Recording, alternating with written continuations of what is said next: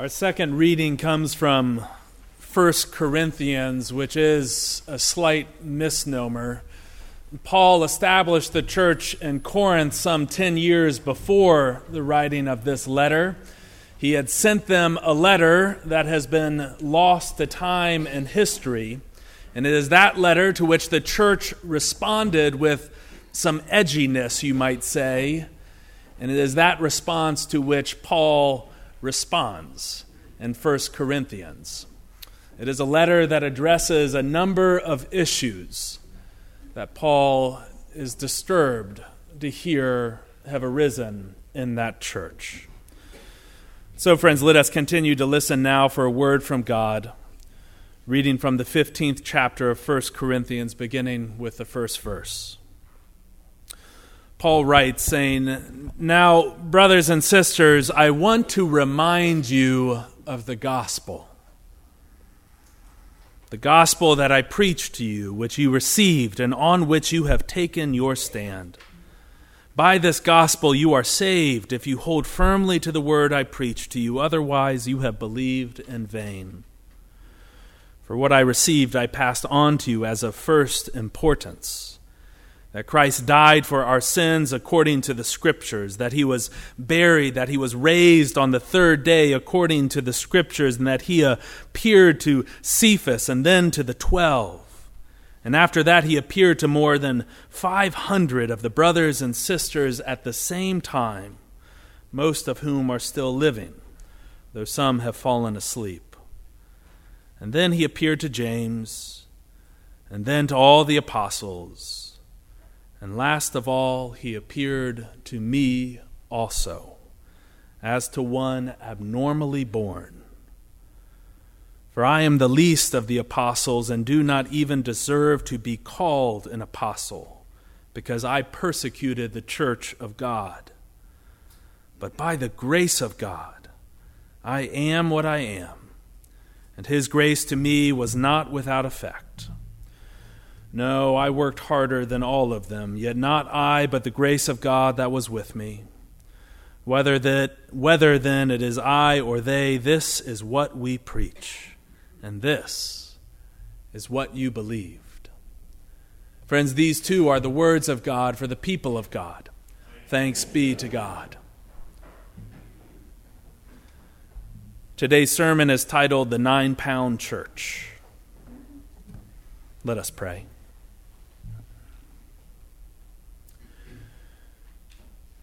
Good and gracious God, open to us a door this day that we might be led from whatever place it is when we entered this space to that deep well, that well of living water for the living of these days. Indeed, O oh God, we pray that through the work of your Spirit, the words of my mouth and the meditations of all of our hearts might provide the path at our feet for you and you alone are our rock and our Redeemer. Amen.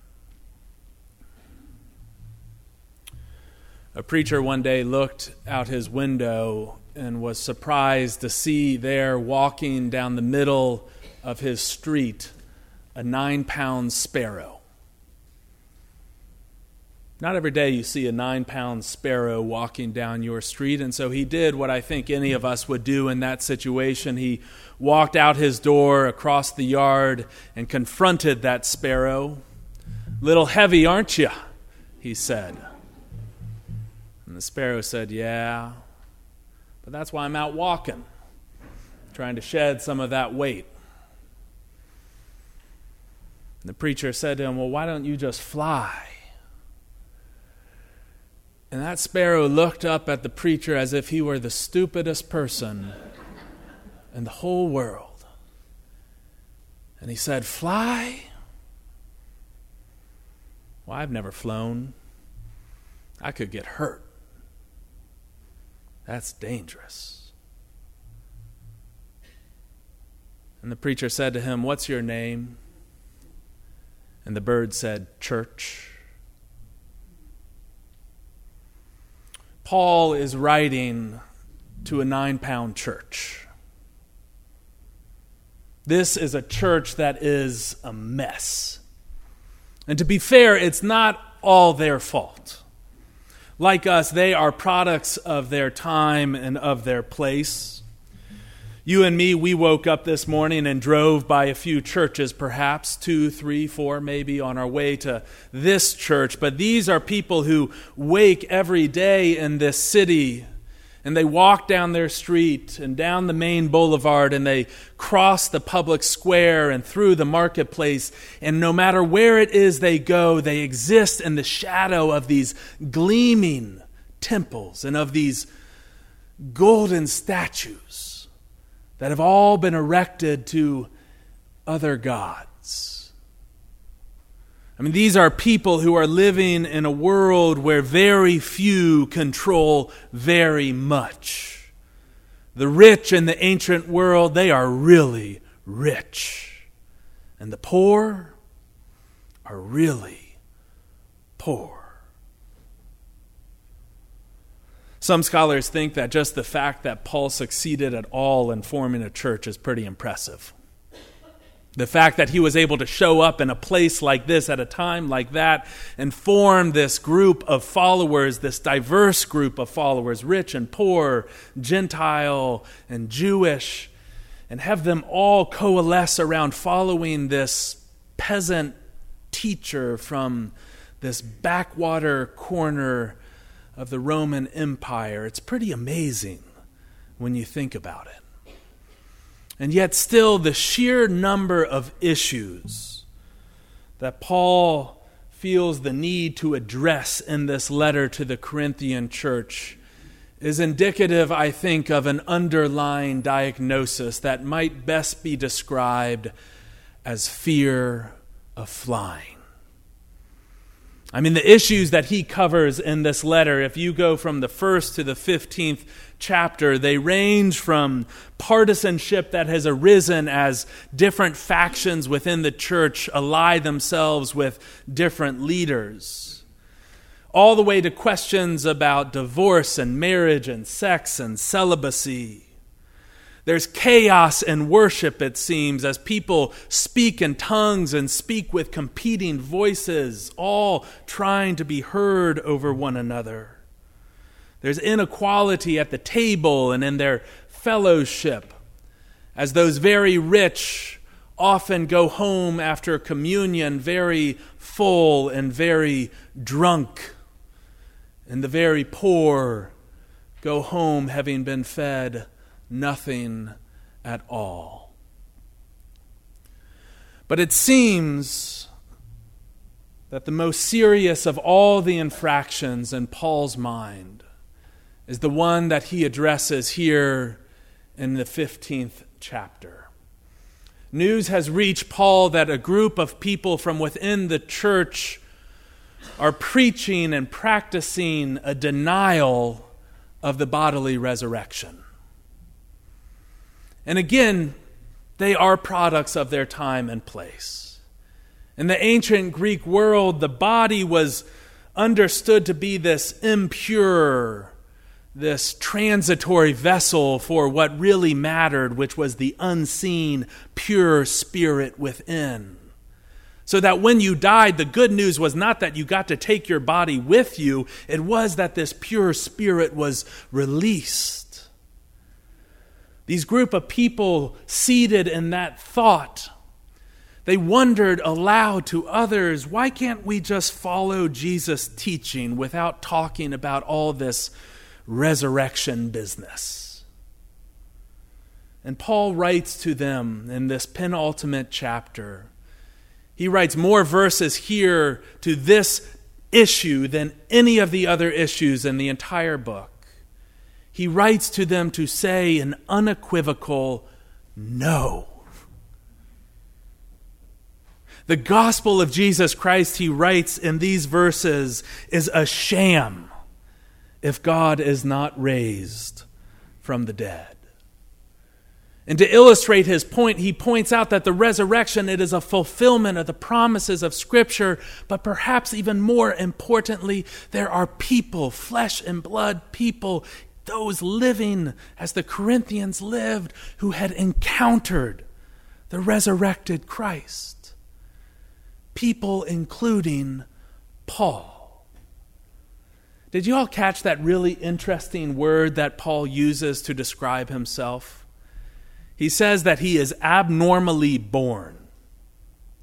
I don't often go back to the Greek, but it intrigued me. And what I found was that the word he uses for abnormal is the same word that is used to describe a baby born prematurely. And in this ancient world where only about half of full term babies ever survive to the age of 10, to compare yourself to a premature baby was to illustrate just how weak and vulnerable you were, just how close to death Paul was. I mean, he was as good as dead.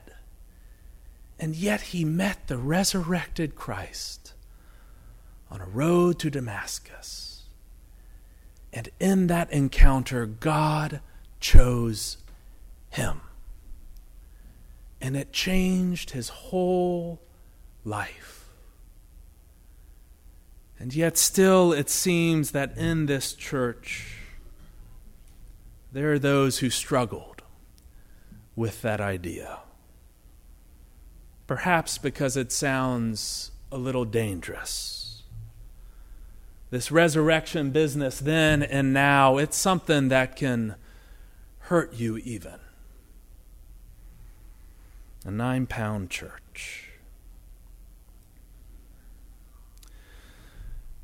I spent this past month in January having lunch in small groups with all the elders of our church, the 21 men and women who you all have elected to lead this congregation. The lunches sort of served two purposes. One was entirely selfish on my part, in that I got to eat at all my favorite lunch spots on the island and have an excuse to invite others to come and join me. But the other purpose for those lunches was to hear from our elders what they think the challenges facing our church are. What are the priorities that we as a church need to be focusing on in the year and in the years to come? And it was really interesting. Those lunches, the seven of them, they all sort of followed a similar trajectory we would sit down, and what I found is that the elders were really good at talking about all those things that are going so well in this church. And there are so many things. That we are a congregation that is more and more mission minded, intent on being the feet and the hands of Jesus in our community and beyond that we are a church with strong worship, with beautiful music, that we are a church with a growing and re strengthening children and youth ministry, that we are a church that is generous in our giving, both of time but also of our resources. Now, we're a church that's welcoming new members. You know, there are many churches that, that dream of welcoming a new member every few years much less every few months or every few weeks. There's so much going well. But eventually, the conversation would turn to some of the challenges that we are facing, some of those places, you might say, where we are not yet flying. And it was interesting. One of the things that came up a few different times around those lunch tables was the topic of how we are doing at welcoming people. I shared with a few of those groups how nothing fills my heart more as a pastor than when people come up to me after worship or they join the church and you ask them why, and they say, Because this was such a welcoming church. And yet, there have been in our stories that people have crossed parking lots to tell me, that people have written me notes to tell me, that people have asked to have lunch so they can share this feedback. People who say, you know, I came to your church two, three, four weeks in a row, and not a single person said hello to me. Oh. Not a single person even asked my name. You know, it reminds me of a few years ago, Roger Nishioka, who was then a seminary professor, now helps pastor one of the larger churches in our denomination in Kansas City. Roger came to spend a weekend with us, and when he was preaching from this pulpit, he shared about some of the research that he has done. He's a widely respected expert and theologian and thinker in the area of Christian evangelism and Christian education. And he told us that day how, you know, I've done these focus groups all around the country, even around the world. And I'll sit down with a group of people who are maybe new to a church or a group of people who are even new to the faith. And I'll ask them, what is the number one reason that you came back to your church? What is the number one reason? And it's interesting almost as much for what they don't say. They, they say it wasn't the preaching. It wasn't the choir, it wasn't the programs, it wasn't even the sanctuary and how it spoke to us. The number one reason people come back to a church for a second time is that someone turned to them and asked them their name. he said, You know, then I'll go and I'll sit with these focus groups and, and these other groups of people who have been longtime members, you know, the established crew of a church. And I'll ask them that question, but slightly differently. I'll ask them, What is the number one reason you are hesitant or don't reach out and welcome a new face in your midst? And you know what they say? The number one reason that a member of a church or someone that is part of this community of faith doesn't welcome a new face is because they are scared. And you know what they're scared of? They're scared they'll turn to that new face to them and introduce themselves and say, You know, are you visiting today? And they'll look at you and they'll say, I've been a member here for 20 years.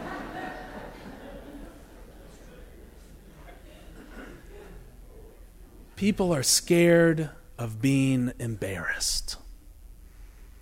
They're scared of getting burned. They're scared of getting hurt. And I swear I'm not making this up. After Roger shared that with us from this pulpit, he looked out and almost verbatim, he said the same exact thing that Paul writes to the Corinthian church. He said, Come on, people. Come on. Let me remind you of the gospel. The gospel that has resurrection at its heart. The story of a God who brings dead things back to life the story of a God who chose Paul, abnormally born, Paul, persecutor of the church, Paul, person who, if anyone was not worthy of God's grace, it was him. God chose Paul to go out and preach the good news. The story, the gospel of a God who, even today, comes to and chooses people like us to teach and preach and serve and heal and, yes, even welcome. Let me remind you of the gospel, Roger said, so that you can be free.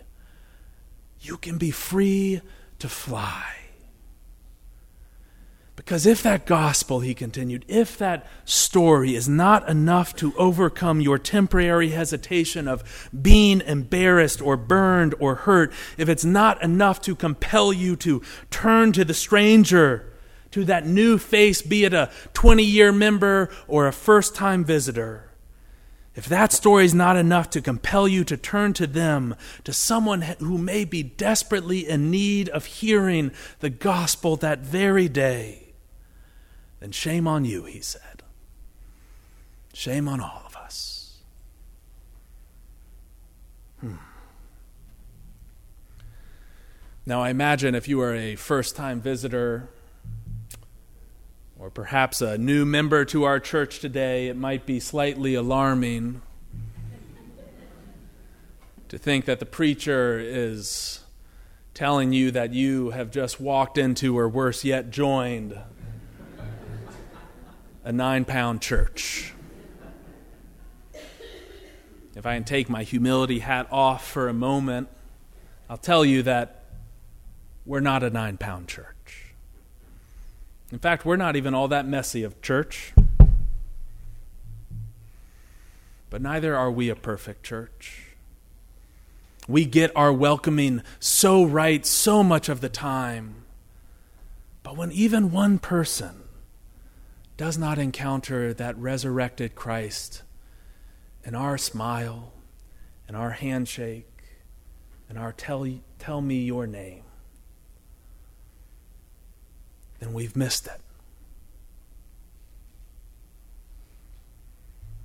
I read this past week that at his father's funeral, Leif Peterson spoke about his dad, Eugene, the late theologian and pastor and writer and Presbyterian minister, much loved across this country and across this world.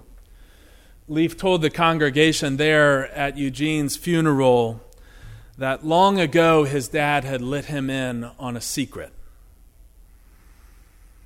The secret was that for 29 years of pastoral ministry, for 15 plus books that he had written, the secret Eugene told Leif was that he had really only ever preached one sermon in all those sermons, in all those books, there was really just one message that he was trying to get across. It was a message that Leif said his dad had whispered into his heart for 50 years. Words that his dad had snuck into his bedroom to say over him as he slept as a child. And the message Eugene preached and taught and wrote about for all those years was this God loves you. God is on your side. God is coming after you. God is relentless. And so it is for us today. To an imperfect church, a family of faith that walks down the street sometimes when it's called to fly, to a world that is too often at war with itself, to people who are weighed down with fear. Paul leans in to that church long ago and to this church today, and he speaks, saying to them, Let me remind you of the gospel. God loves you. God is for you. God is coming after you. God is relentless. Friends, may the truth of the gospel be the air under your wings. In the name of the Father, and of the Son, and of the Holy Spirit. Amen.